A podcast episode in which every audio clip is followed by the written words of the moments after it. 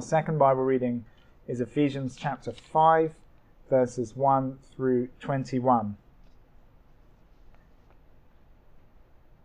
Therefore, be imitators of God as beloved children, and walk in love, as Christ loved us and gave himself up for us, a fragrant offering and sacrifice to God.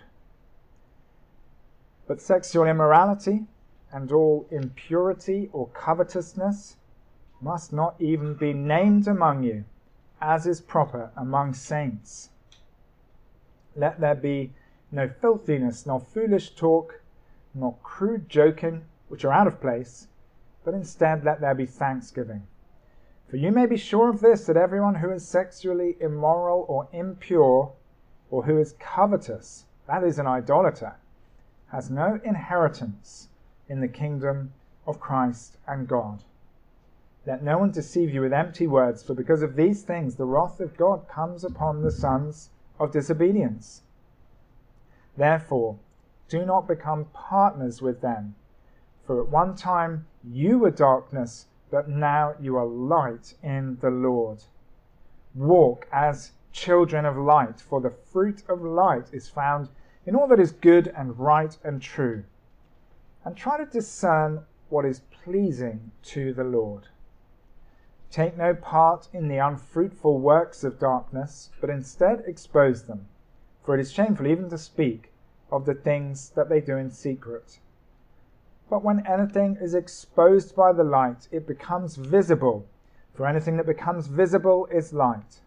Therefore it says, Awake, O sleeper, and arise from the dead, and Christ will shine on you.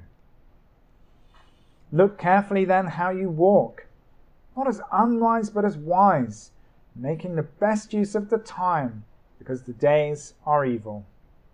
Therefore, do not be foolish, but understand what the will of the Lord is. And do not get drunk with wine, for that is debauchery, but be filled with the Spirit, addressing one another in psalms and hymns and spiritual songs, singing and making melody to the Lord with your heart, giving thanks always and for everything to God the Father in the name of our Lord Jesus Christ, submitting to one another out of reverence for Christ. This is the word of the Lord.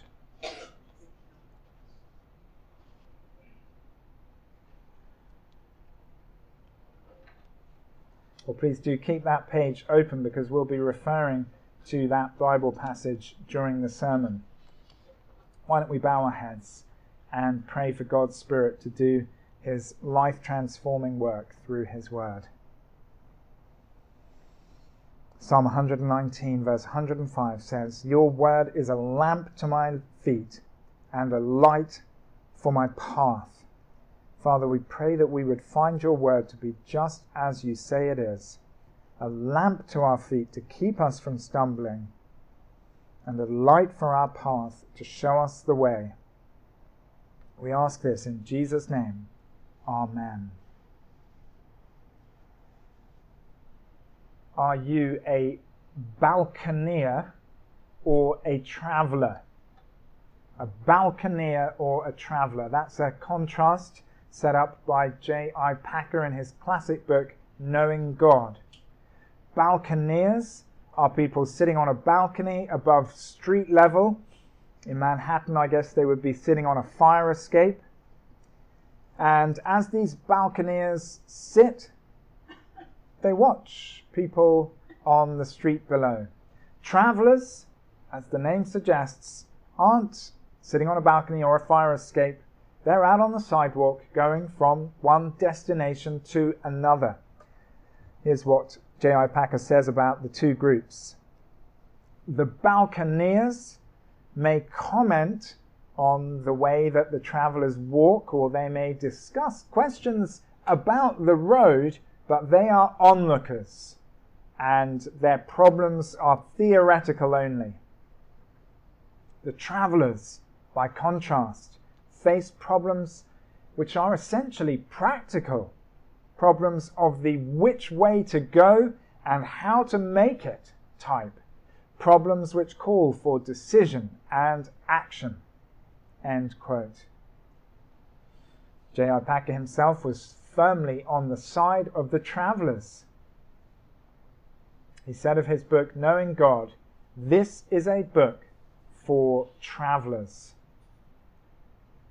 Well, that distinction between Balconeers and travelers is very relevant to our Bible passage today. In verse 2, Paul tells Christians to walk in love. In verse 8, he says, Walk as children of light. And in verse 15, he says, Look carefully then how you walk. You might have heard it said that Christians should make sure that truth goes from our head to our heart, but judging by this passage, it should go to our feet as well. We've got a lot of walking to do. Christians should be travelers, not balconiers. We're to put biblical truth into practice out in the world instead of treating it as something that's just theoretical. So Christians are travelers, we're walkers. And today's passage gives us a roadmap for our journey. It's rather like the kind of map you find on the inside cover of a fantasy novel. The journey's end is the kingdom of Christ and God. That's the destination according to verse 5 the kingdom of Christ and God. We can picture the towers and gate of that kingdom in the top right hand corner of the map. And on the map, there's also a highway leading towards that kingdom. It starts in the opposite corner and it's brightly lit. We could call it the highway of light. As it says in verses 8 and 9 Walk as children of light, for the fruit of the light is found in all that is good and right and true. But there's more to the map than just that highway and the kingdom at the end of it, on either side of the highway, there's darkness and evil. Verse 11 says, Take no part in the unfruitful works of darkness. Verse 16 says, The days are evil. And so, on either side of the highway of light on this map, we can picture threatening mountains, gloomy forests, and stagnant lakes. Our God given task is to stay on the highway of light all the way until we reach the kingdom of Christ and God. For the remainder of the sermon, we're going to look more closely at each of those areas on the roadmap. We'll begin with the journey's end, a royal destination. That's our first heading, a royal destination. God's kingdom is often thought of as something that's already underway.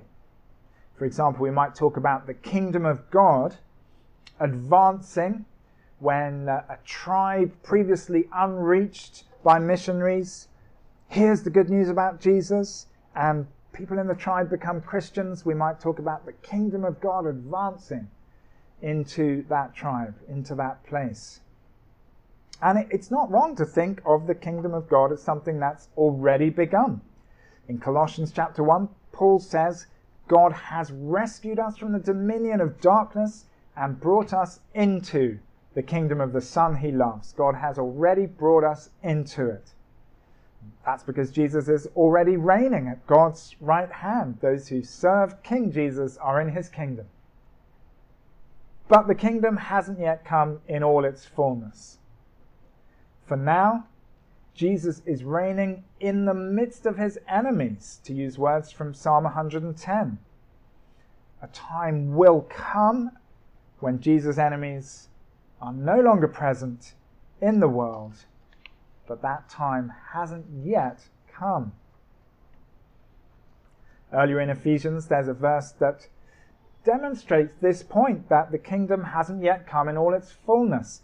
Ephesians 1 verse 14 speaks of the Holy Spirit as, quote, the guarantee of our inheritance until we acquire possession of it.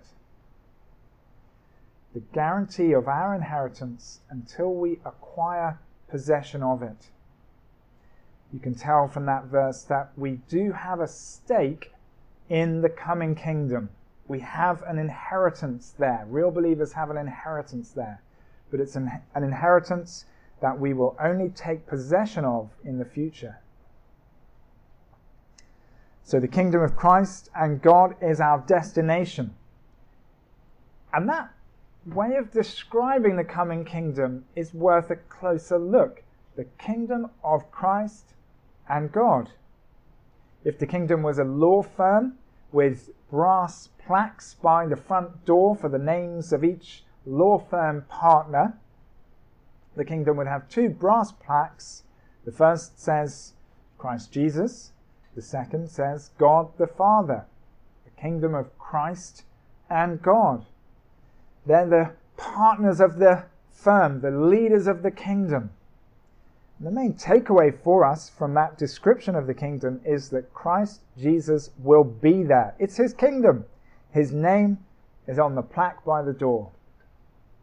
When we see the kingdom of Christ and God on our roadmap, it reminds us Christ Jesus will be there when we get there. He's with us now spiritually, but when we enter the kingdom, He'll be with us physically. He'll be there in person. On the night of the Last Supper, the night before His crucifixion, Jesus prayed this prayer Father, I want those you have given me to be with me where I am and to see my glory, the glory you have given me because you loved me before the creation of the world. I want those you have given me to be with me where I am. I hope you're looking forward to being with Jesus in person because he's looking forward to being with you. I want those you have given me to be with me where I am. He's looking forward to being with you. One feature of being with Jesus that I'm personally looking forward to is his perfect leadership. It's so demoralizing when national political leaders or Christian leaders within the church, it's so demoralizing when they make bad calls. But in the coming kingdom for all eternity, Christ Jesus will make the right calls every time. He'll lead perfectly. Every decision made in his kingdom will be the best possible decision. And Christ's perfect leadership is just one of the sunbeams of his radiant glory. We have so many reasons to look forward to being with him in person and sharing his company forever.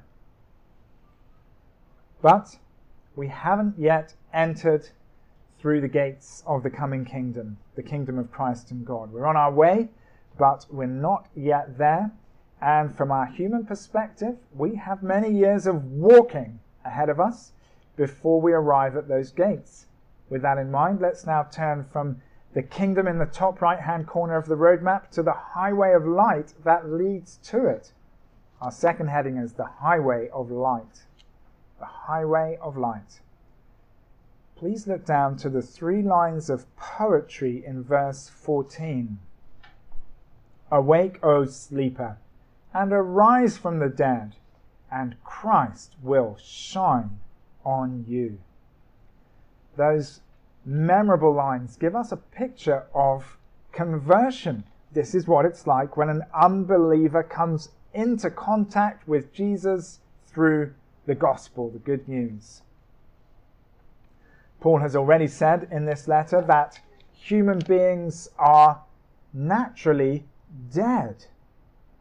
We're dead in our transgressions.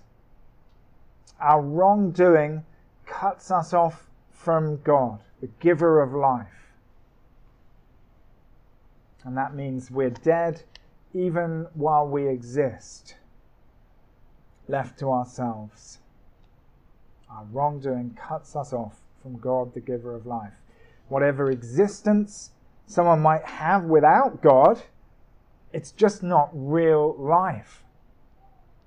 But because of God's great love, Paul says in Ephesians chapter 2, God made us alive through Christ, through God given faith in Christ. And the poetry here in verse 14 in our passage fits that theology from earlier in this letter. Poetically speaking, this is what happens when someone puts his or her trust in Jesus. That new believer wakes up from a death like slumber, not real life, and rises to newness of life. Life illuminated by Christ, God's promised King. I think of verse 14 as the sleeping beauty verse because these lines have a lot in common with the tale of Sleeping Beauty. In the tale, a princess falls asleep for a hundred years after she fulfills a curse by pricking her finger on the spindle of a spinning wheel. While she sleeps, a forest of brambles grows up around her castle, but a prince fights his way through the thorns and finding the princess, he wakes her with a kiss. Of course, Sleeping Beauty is uh, a made up myth, whereas verse 14 is describing reality. But the parallel with Sleeping Beauty brings out the romance that really is there in verse 14 because God's gift of life is bestowed on us lovingly. Every believer is like that sleeping princess woken by her loving prince. Paul will go on to say later in chapter 5, this same chapter, Husbands, love your wives as Christ loved the church.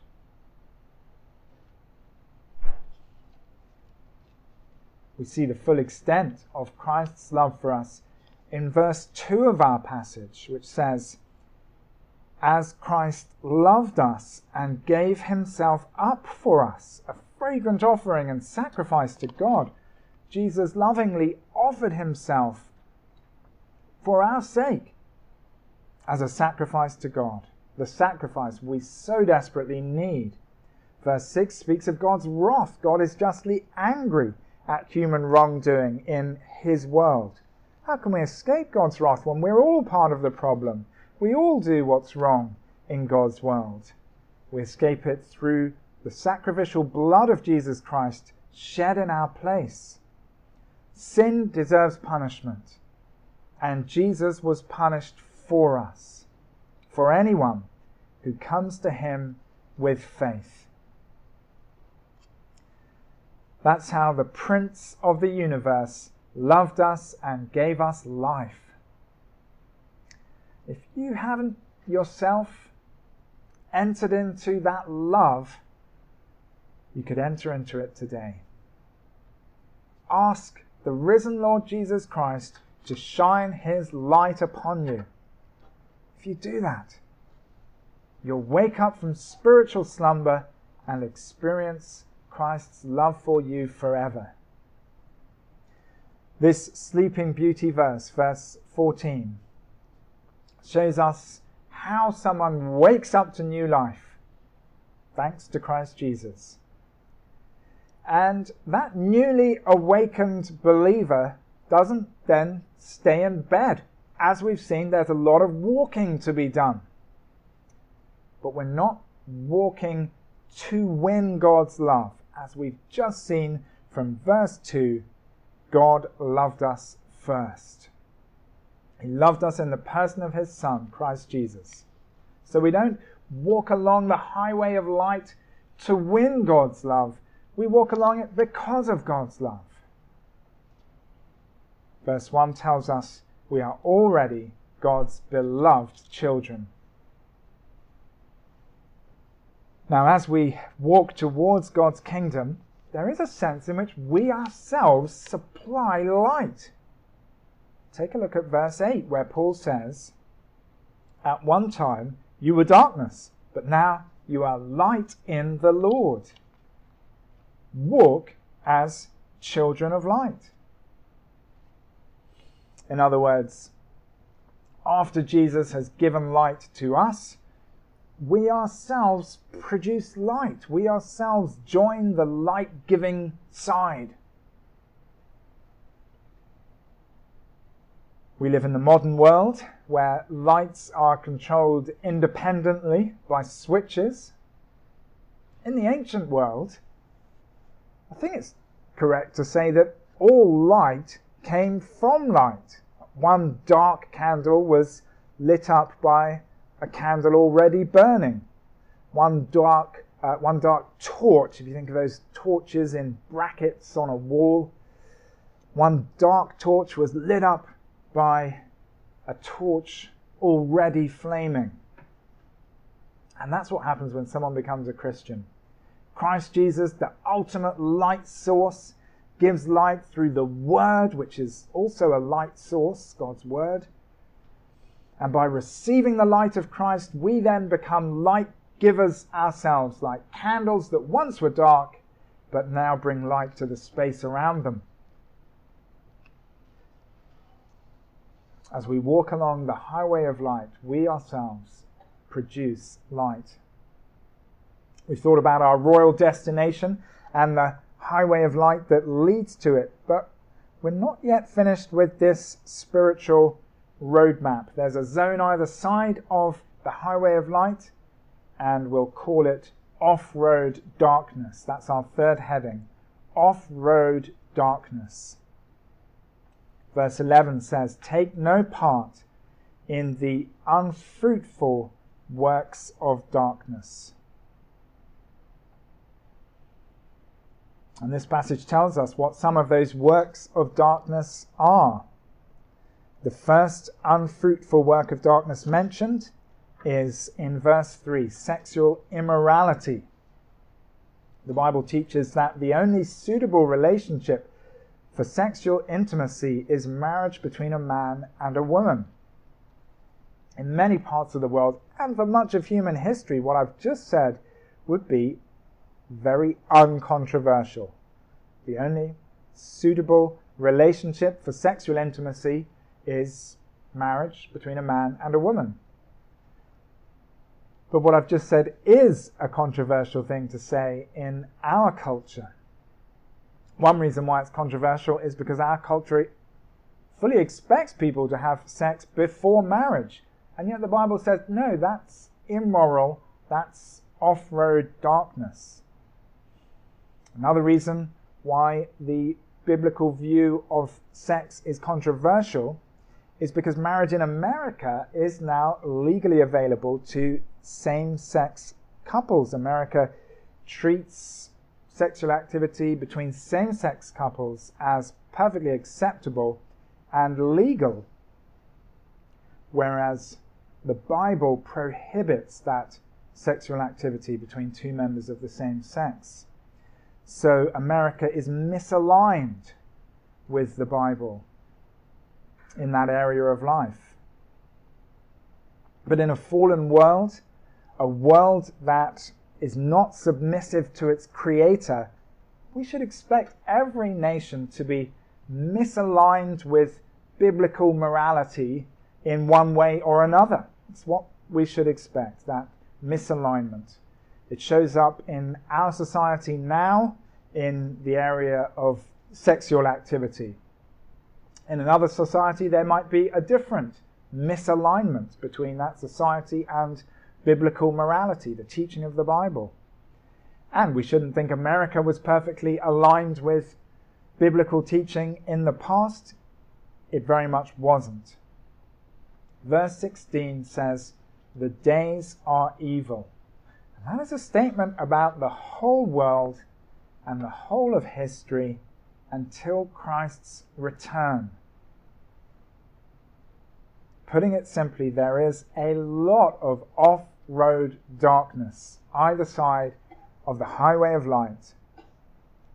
And sometimes that off road darkness will be enshrined in national law, and that shouldn't take us by surprise.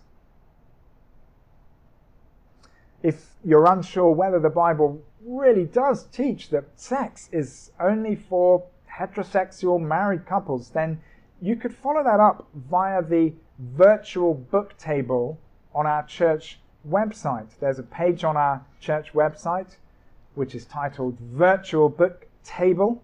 And in the Christian Living section of that page, you'll find books titled Same Sex Attraction and the Church. There's another book titled Seven Myths About Singleness. And there's a book titled The Meaning of Marriage. All those books will point you to the different parts of the Bible that address this very important subject.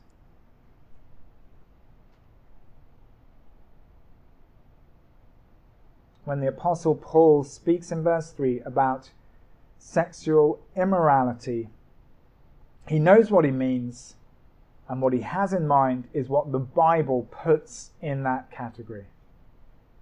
We must let the Bible shape our thinking and living if we want to stay on the highway of light and avoid off road darkness.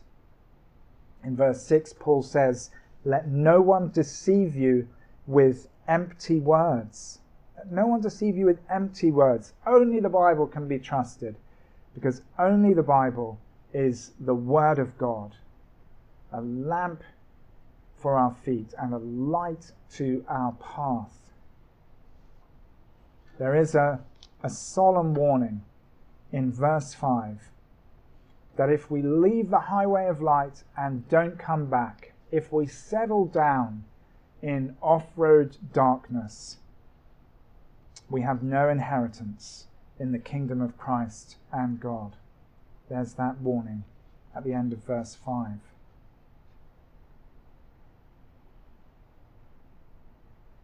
Sex and immorality isn't the only example of off road darkness in this passage.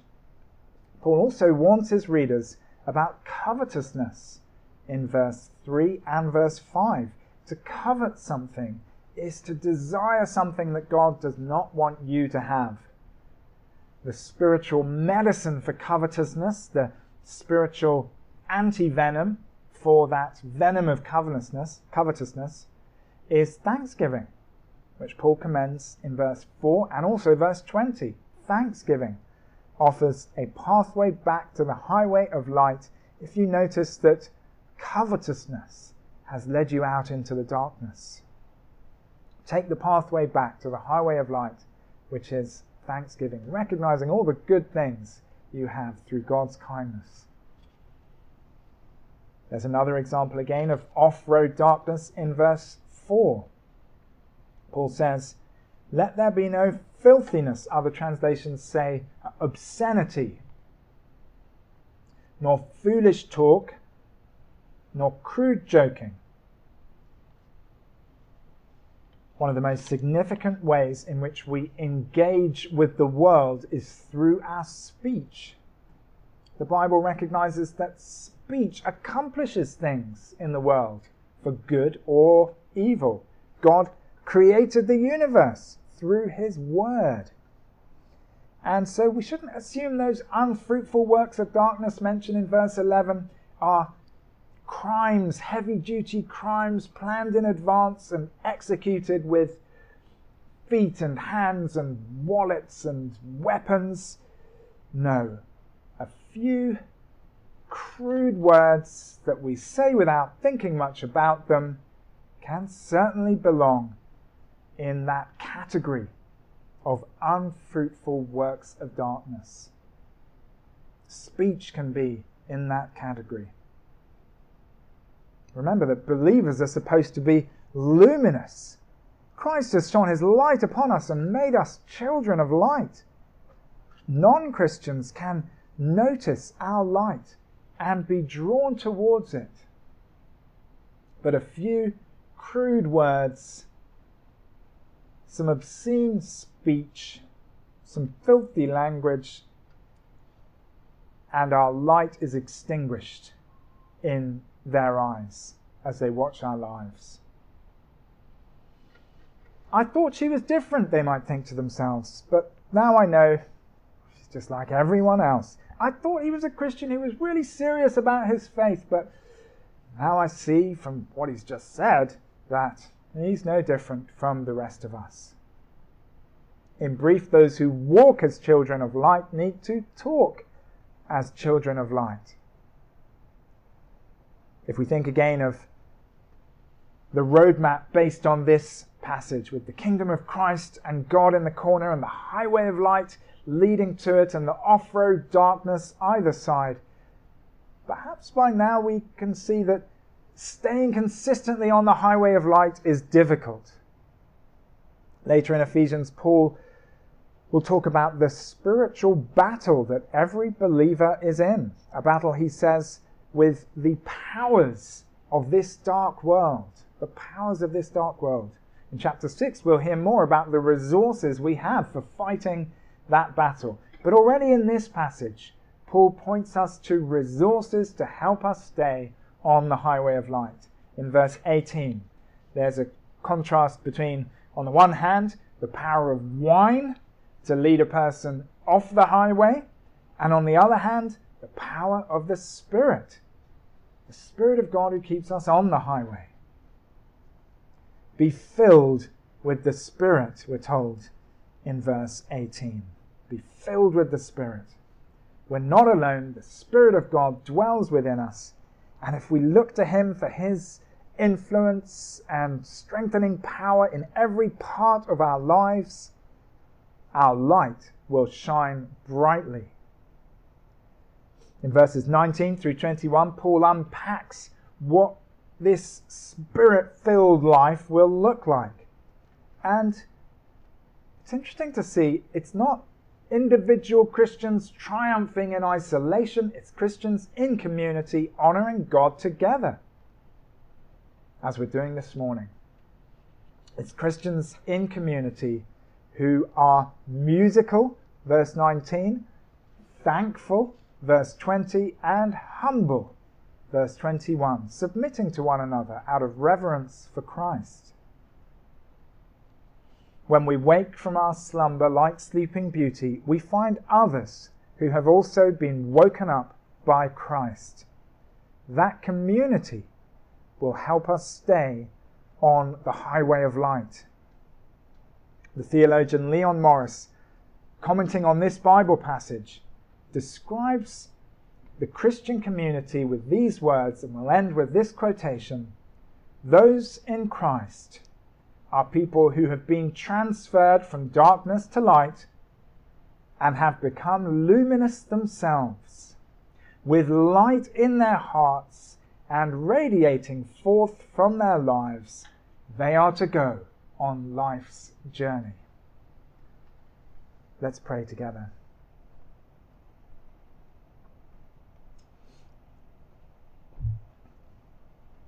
Heavenly Father, we are so delighted and pleased and thrilled to be in Sleeping Beauty's position.